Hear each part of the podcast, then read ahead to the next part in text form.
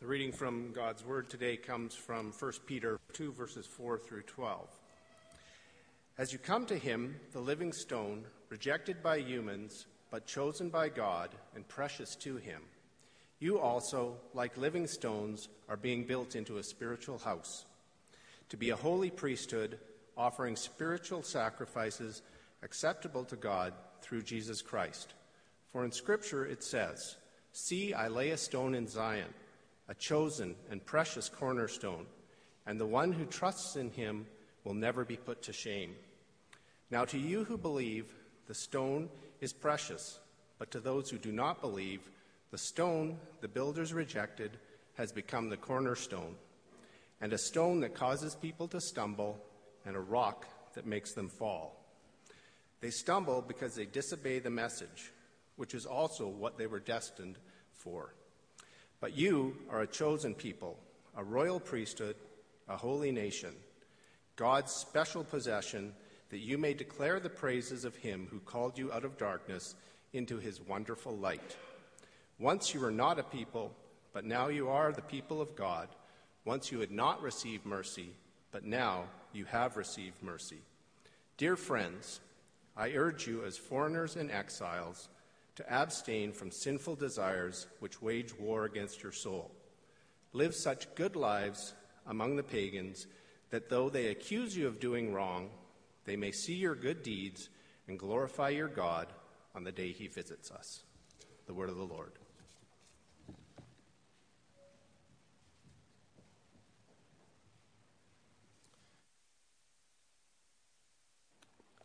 Thank you, John, for just sharing with us a little bit more about young life. After uh, a church service on a Sunday morning, a young boy suddenly announced to his mother, Mom, I've decided to become a pastor when I grow up. Well, that's okay with us, but what made you decide that? The mom asked. Well, said the little boy, I have to go to church on Sunday anyway, and I figure it'll be more fun to stand up and yell than to sit and listen. Uh, hopefully, not much yelling. A little girl became uh, restless as the preacher's sermon dragged on and on. And finally, she leaned over to her mother and whispered, Mommy, if we give him the money now, will he let us go? the offering's coming up later. Um, after the uh, dedication of his baby brother in church, little Johnny sobbed all the way home in the back seat of the car. His father asked him three times what was wrong. Finally, the boy replied, That pastor said that he wanted us to be brought up in a Christian home, and I really want to stay with you guys. uh, painful, isn't it? Kids say the craziest things. But you know, it does make me wonder what do children learn about faith and about the church when they watch what we as adults say and do? I have to say, I, mean, I do get an opportunity to, to speak on a fairly regular basis, but maybe don't often take the opportunity to say just how much I love this church. And I know that's true for Pastor Ken and Ed and all of the staff. We love this church. And um, you know what that means, don't you? That we love you. And all God's people said, Aww. But you see, it's an important distinction to make because some people, when they hear us say that, you know, we love the church, they might think, you know, this building. And what's not to love about it? It's modern, it's got a bit of a traditional feel, yet kind of classic.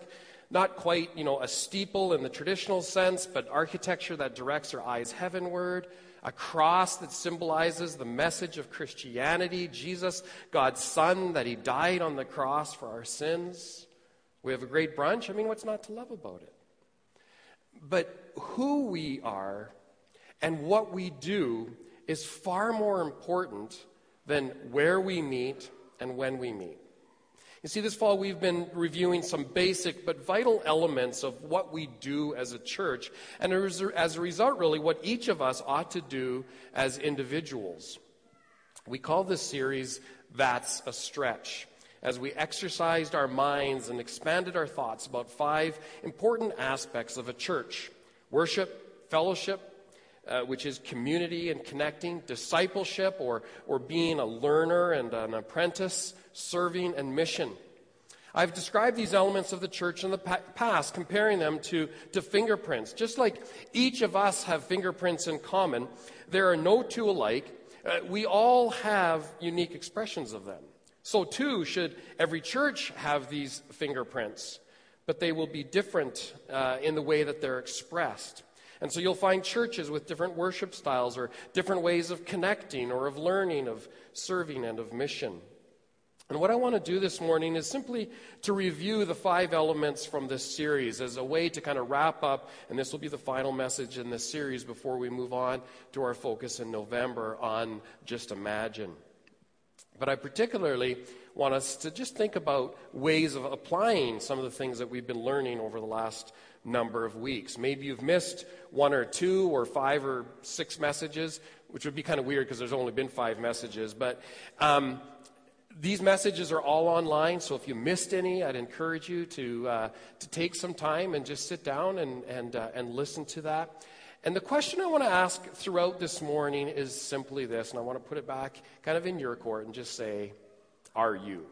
Okay? And, and, and you'll get a hang of this as we go. So the first question I want to just ask this is Are you a worshiper? This was covered in a message that Pastor Ken presented called Discovering a Life of Worship. And the Apostle Peter, in writing to the churches that were spread across Asia Minor, or what is now modern Turkey, uh, wrote this powerful statement in verse 9 that Neil read for us. And I'm going to refer to this verse fairly often this morning. He says there, But you are, okay, you are, he says, a chosen people, a royal priesthood, a holy nation, God's special possession now, why are we all those things? He says, that you may declare the praises of him who called you out of darkness into his wonderful light. I love that. That God called us out of the darkness. He called us together into His wonderful light. Why? That we may declare His praises. You see, worship is a, a big part of what we do as a church. And what is worship? It is a number of things. It's declaring God's worth. It is declaring His praises. And when we, we do that, the Bible says, in spirit and in truth, God is honored. And we do it with joy and with gladness and with thanksgiving, thanking God for who He is and what He has done. I mean, He gave His Son for the forgiveness of our sins. Romans 8, Paul writes, God showed His great love for us by sending Christ to die for us while we were still sinners. And friends, that alone is reason enough to worship, to sing, to praise. But worship is far more than just singing. It really is a, a complete response on our part to God's love. When Jesus was asked, What is the greatest commandment? He said, You must love the Lord your God with all your heart and with all your soul and with all your mind and with all your strength. And so we give him our full attention and love him thoughtfully or with our minds. We give him our affection and we love him passionately with our heart and with our soul. And we give him our abilities and we love him practically with our strength. The Apostle Paul, in writing to the Romans, put it this way in Romans 12 1. He says, Therefore, I urge you, brothers and sisters, in view of God's mercy, in other words, because of what Jesus has done, we offer our bodies as a living sacrifice, holy and pleasing to God. This is your true and proper worship. I love how Eugene Peterson in the message really captures this verse so well, and he says it this way He says, so here's what I want you to do God helping you. Take your everyday, ordinary life, you're sleeping, eating, going to work, and walking around life, and place it before God as an offering. Embracing what God does for you is the best thing that you can do for Him. Worship is a lifestyle. It's a way of life. And all of our daily activities surrendered to God is worship. And when you have a group of people who are constantly mindful of God, and the cry of their soul is to know God, and they spend time with Him, and all that they do is for God, then, my friends, our worship, our singing, our praying, our desire to know God through His Word, it comes alive and it's real and it's powerful and it's authentic. That you may declare His praises. Are you a worshiper? I mean, so much more could be said about the subject. It is huge, it's broad, it could be a series of in and of itself. But I'll leave it at that. Ask yourself that question Are you a worshiper? Secondly, I've just said this Are you a connector? And this was a, a message that I presented called Finding Your Life Support. And maybe asking, you know, are you a connector? It's kind of a strange way to put it, but, but I mean, what do you call someone who desires to spiritually connect with others, to experience deep levels of fellowship, and who understands the value of community? I think a connector fits because we understand the importance of relationships, not just for the sake of relationship, but because we know that it is important to our growth as a follower of Jesus to do life with other believers. In verse 10, Peter says, Once you were not a people, he says, but now you are the people of God. Once you had not received mercy, but now you have received mercy. And so the church is a group of people who have all of this in common. They have received God's mercy. And now we are the people of God. And as God's people, we are his family. So we're brothers and sisters. And in some parts of the world, it's very common among believers to greet one another with that title, you know, Brother Norb or Brother Ed or, or Sister Heather, or whatever it might be. We, we use those, those terms. She was nodding off, so I thought I would, I would wake her up. But, but there's this family type relationship.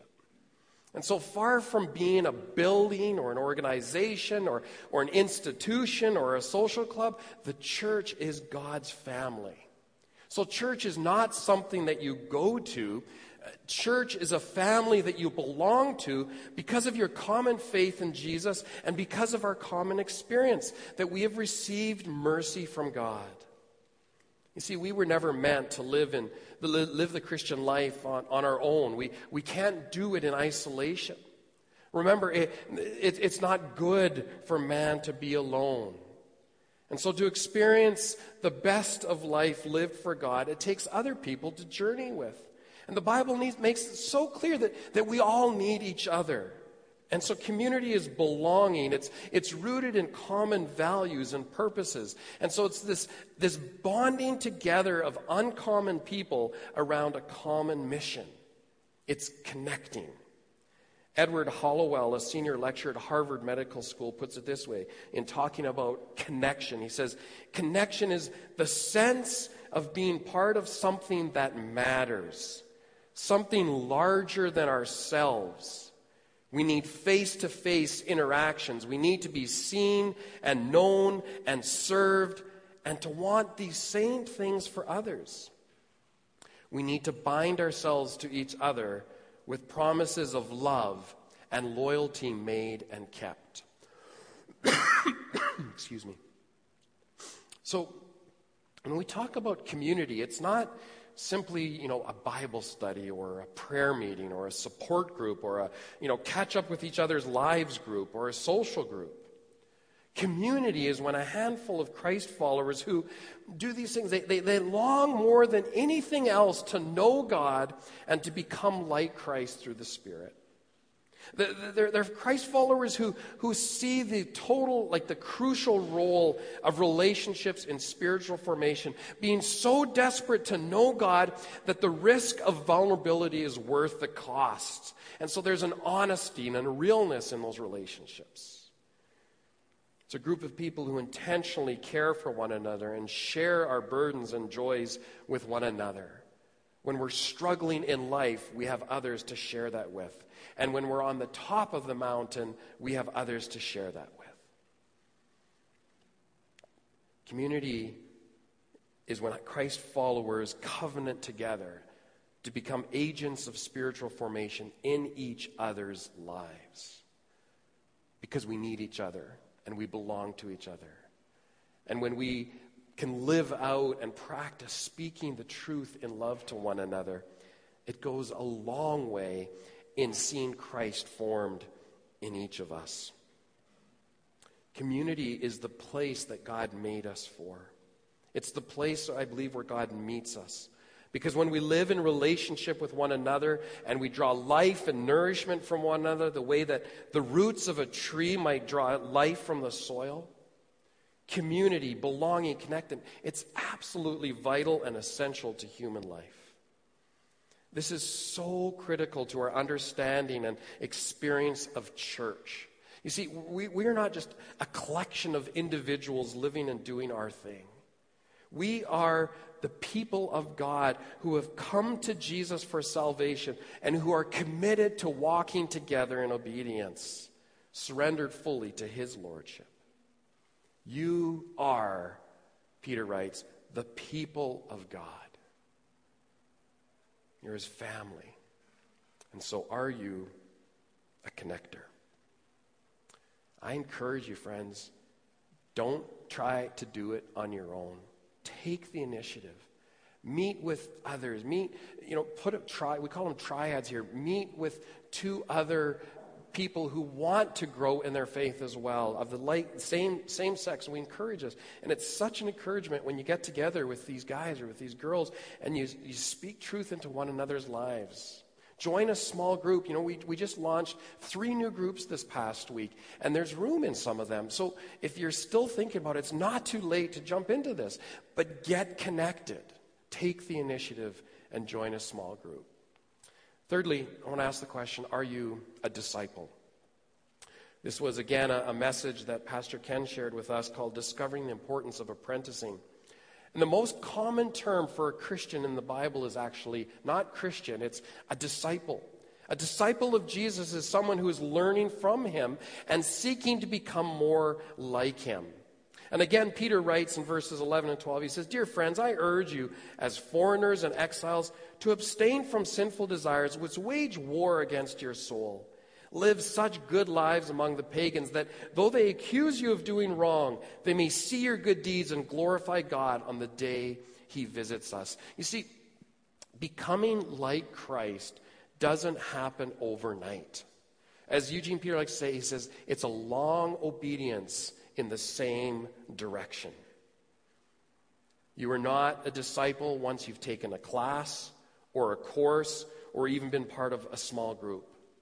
Being a disciple is a lifelong process of learning and growing and maturing. And God will use the rest of our lives when, once we've come to Him, and He'll use the events and the experiences of our lives, often some of the most difficult, uh, you know, some of the most difficult realities of life, to shape us and to build our character and to make us holy.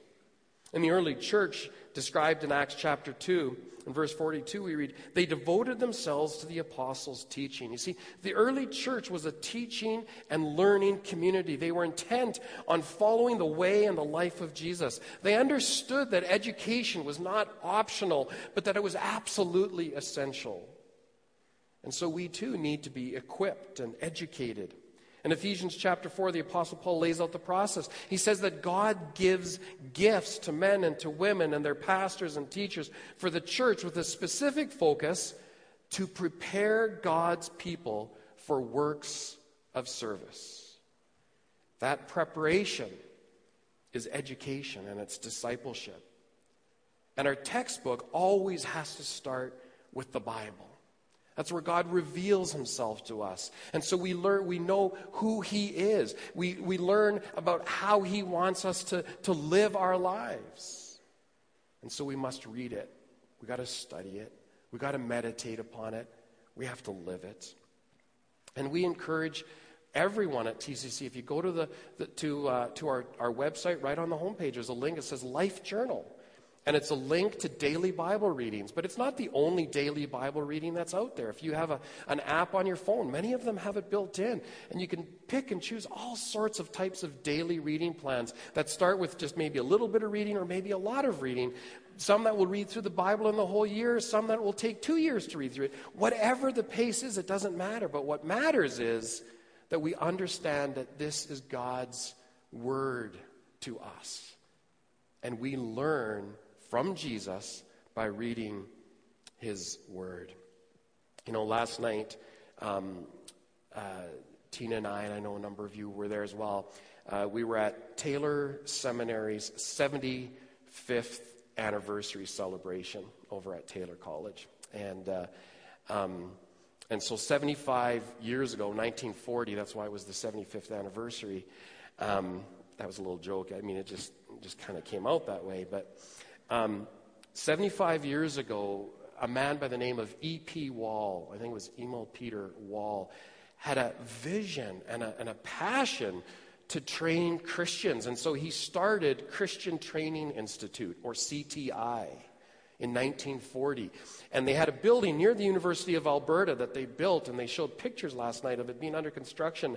And, and um, I mean, it was just such a fantastic evening, because even though I was an alumnus of the school, there was, it, it just kind of placed me back in the context of the history of these people and the pictures that they showed. I, I have to tell you, it was absolutely moving. And there's this one picture I don't think I'll ever forget. And it was four guys, college age, in their dorm room, on their knees, with their Bible in front of them, praying together and reading the Word. Christian training discipleship. Reading God's word, praying together. It was, it was powerful.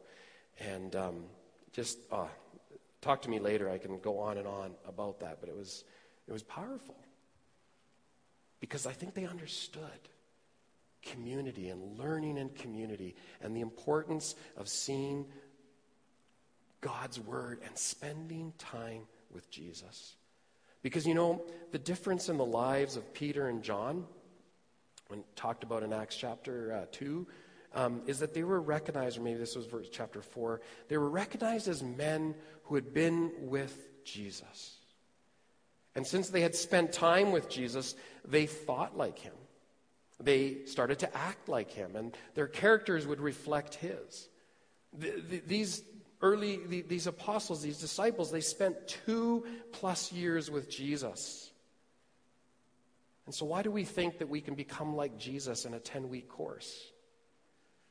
30 weeks, maybe, but not 10.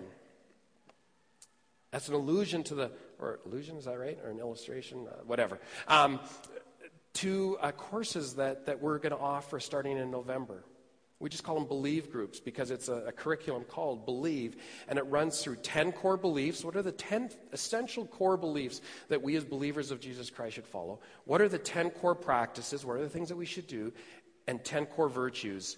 What is it that we should become? And if you're interested in that, there's some information in the Sunday news about that. But uh, think about it, and maybe it's, it's for you. Again, I mentioned home groups and small groups because our home groups, they're not just kind of get together and share each other's lives. That's part of it, but there's a study component to each of them as well. And I want to encourage you. We, we, there's a note in the, in the Sunday news about baptism. If you've not been baptized as a follower of Jesus Christ, then I want to encourage you. That is really your starting point. That's where you say yes to Jesus. You make it public. You say, I'm under new management. Jesus is now Lord of my life. And I'm going to follow him and I'm going to live my life out before him and before you.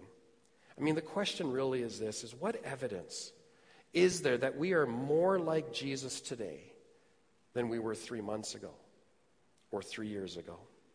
How has our thinking changed? How has our behavior and our activities changed? How has our character changed? And so, are you a disciple? Thirdly, are, or fourthly, I think, are you a servant? Who's keeping track, right? Who's counting? Um, this was a message a couple of weeks ago from Pastor Ken, adopting the service model. Peter writes in verse 9 again, but you are, I've re- referenced this verse a few times now, a chosen people, a royal priesthood. You see, one of the, of the um, major emphasis of the Reformation was to return the church back to what is called the priesthood of believers. In other words, there was no need for there to be one priest that would perform certain rites in the church or administer certain sacraments. We are, as Peter indicates here, that we're all priests, we're all ministers. So we may have three pastors on staff, but, but we have hundreds of ministers. And the pastors, as we've already learned, should prepare God's people for works of service. And one who has been prepared for works of service is a servant or a minister, a priest. And we're all priests.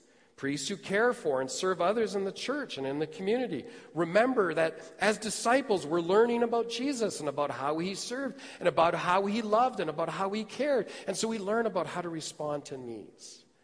And the beauty of this is that the work of the church is carried out by everyone in the church throughout the week. And so during the week, the church just doesn't sort of cease to exist, like it sort of remains here in this, in this room, but, but, but the, because the church is then scattered all over the city.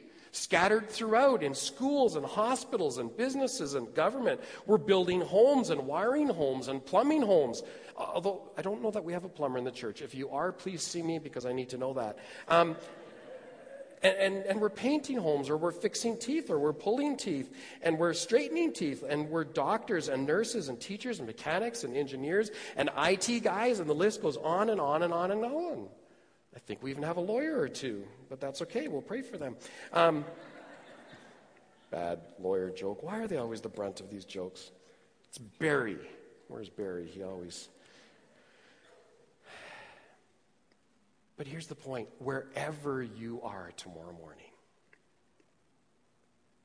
that's where the church is. And in those places and around our neighborhoods, we're called to serve others. We're priests, serving as the hand and feet of Jesus in a hurting world. Does it get any better than that? That he just calls us on mission? See, the Bible makes it clear that every believer is given at least one spiritual gift. And the purpose of that gift is to function within the body, within the church. And we might be leaders and administrators and givers and people with the gift of mercy, and the list goes on. And within the church, we learn from reading the Bible that there are over 20 one another commands where we accept one another, we admonish one another, we honor one another, we carry burdens of one another, we confess sins to one another, encourage one another, love one another, serve one another, and the list goes on. And where do we learn to do that? By studying the Bible, by learning from Jesus, acting like Him. And so, what is the best place to do that? Again, in community, in relationship, in a small group. Do you hear a common theme coming through? There's, see, I want, there's something I want you to know this morning. We, we value family, not just individual families and kids and all that we, we do in our children's ministry and youth ministry, but, but we value just being God's family. And we like to refer to TCC as a family. And, and who is in that family um, is important. When, when people consciously and intentionally say, TCC is home. So at the end of the service, as you know, we pass a friendship book. And if you're here for the first time, this is your heads up. But we pass this book through the aisle, and you have a choice and an option to indicate whether you know you're first time or you're visiting again or you're out of town or TCC is home. And we're intentionally asking a very important question here. It's this Have you come to see TCC as your spiritual family or your home? And if you have, let me just outline three primary expectations that we have. We say this one, that you'll consistently be involved in the life and ministry of TCC, as evidenced by your regular attendance and giving. Two, that you will join a small group. Three, that you will find a place to serve. Why? Because in a family, everyone has responsibilities to fulfill, everyone needs to pitch in. And so, already this morning on your way in, you met many servants. You met greeters at the door. You met ushers in here. You've seen worship team members. You, you, there's sound and video texts. Maybe you took your kids upstairs and you met teachers and helpers and worship leaders. And if you stay for brunch, you'll benefit from those who shopped and organized and led and cut fruit and, and baked pastries and who filled trays with ham and eggs, unless it's pancakes and sausages and hash browns. If you've already had a cup of coffee, Somebody's been serving you. Somebody prepared that for you. And setup teams. Where would we be without the setup teams? I say this to them all the time. I mean, they're absolutely vital. Can you imagine showing up here in the morning and going, Where's the chairs? Where should I sit? Where's the tables? We could just leave the chairs stacked and you could come in and put your chair down, but that would be like total chaos. And it, it would just be so hard for me to, to, to live with that. But um, we have hundreds of volunteers. And a very high percentage of the people who call TCC uh, home, they're serving. But I'm going to be honest with you we need more servants. Today, we need people to help with brunch cleanup because we don't have quite enough to schedule on this last Sunday of the month. Tablecloths. You do laundry? I know nobody likes to do more laundry, but a couple of loads a week, once a month, can you do it? Love to hear from you because we have people that we schedule every week, those tablecloths, because we believe here at TCC that it's uncivilized to eat without tablecloth. You know that, right? So we put tablecloths out. Somebody's got to wash them. That's serving, doing something practical that you can take home with you, bring back next Sunday. Easy thing to do. So, friends, never forget this. You are a royal priesthood. And so the question is are you a servant? And lastly, are you a missionary? That is, are we ambassadors to the world? You know, sometimes when we think of missionaries, we think that's just reserved for a few select few that are going to go overseas and to far reaches of the earth. But you know what? A missionary simply takes Jesus to the world. A missionary is an ambassador. They represent Jesus here on earth. And again in 1 Peter 2 9, but you are a chosen people, God's people, right? A royal priesthood, your servants, a holy nation, God's special possession, you're part of his family. That you may declare the praises of him, that is, you're worshiping and exalting him, who called you out of darkness and into his wonderful light. And if he called you and me out of darkness, do you think maybe he wants to call others out of the darkness as well? See, there's a word for this it's evangelism. And sometimes people react neg- negatively to that word because usually they misunderstand it or they think uh, maybe in terms of a TV evangelist who always seems to be asking for money to support that ministry. But it actually comes from the Greek word that means good news. You see, we have good news to share as missionaries. People, you don't need to live in darkness anymore. That's the message. John 3 16, verse 21, it starts with a familiar verse. For God so loved the world that he gave his one and only Son, that whoever believes in him shall not perish, but have eternal life. Friends, that is simply the good news. God gave his Son, Jesus, Jesus who died on the cross and there's nothing, absolutely nothing, that we can still do to earn or to merit God's love. He so loved the world, a world that was lost in the darkness. And Jesus, the light of the world, enters in, lived, died, and rose again. And by believing in him, we have eternal life instead of the death that we deserved. So, yes, indeed, God has shown us mercy. And because of that, we have a responsibility to tell others about Jesus, about what he did for us and what he'll do for others. And so being a missionary isn't about having evangelistic meetings or an outreach event, but every day, every Christian has the opportunity to share his or her faith in the context where God has placed them. Listen to Jesus' word as recorded in Matthew chapter 5, verses 14, 16. You are the light of the world. A town built on a hill cannot be hidden. Neither do people light a lamp and put it under a bowl. Instead, they put it on its stand and it gives light to everyone in the house. In the same way, let your light shine before others, that they may see your good deeds, the things that you do, and glorify you? No. Glorify your Father in heaven. Why? So that they may declare his praises. See, we just come full circle. They become worshipers too and connectors and disciples and servants and missionaries. And so, are you a missionary? Right where you are, think of your neighbors on either side of your home. We have community events as a church that we like to do. We have Winter Delight coming up at the end of the month. Pretty soon, we're going to be asking for, for volunteers for that.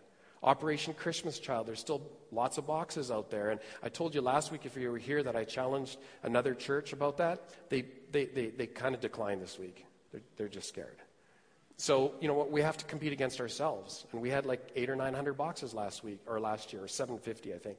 So let's go for 800 or 900. But you know that those boxes that go to developing countries, Samaritan's Purse puts an appropriate um, uh, information in there for children to understand that Jesus loves them. He wants to have a relationship with them. In closing, let me just say this there's an invitation here in these verses as well. It's about coming to Jesus. Verse 4 As you come to him, the living stone, that's Jesus, rejected by humans, but chosen by God and precious to him. You see, friend, this is where it all starts. You see, how you respond to Jesus is ultimately what determines where you stand with God and whether or not you are the church. And some people, he says, choose to reject him. They simply don't believe in Jesus. But many do receive him, they come to him. So God calls and they come, responding in faith to the invitation, and they're adopted as his children and they become part of his family, the church. And it's simply about trusting and believing in Jesus. Whoever believes in me will have eternal life. See, coming to Jesus carries with it the idea of drawing near to Him with the intention to stay and enjoy the relationship with Him. In other words, people who worship, people who connect with others for the purpose of growing in Christ, people who are learning and becoming more like Jesus, serving Him by serving others and telling others about Him so that they too might come to Jesus and the cycle repeats. So we're disciples who make disciples who make disciples. So all morning I've been asking you, are you? And so one last one. Are you a believer in Jesus Christ?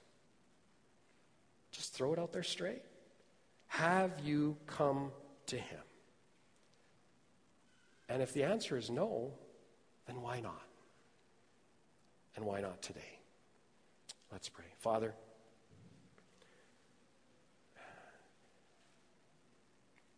you are amazing. You're incredible. You do amazing things. You've done amazing things. Lord, I know that you see the potential of a church that is full of people who are committed to following you and expressing their belief in you by the way we live, by the way we think, by the way we serve, by the way we, we come alongside people and care for them. So, Lord, I'm simply asking that you as a church, that you would use us as your church, your people, to be the hands and feet of Jesus here on earth, to make a difference for your good and for your glory. In Jesus' name we pray.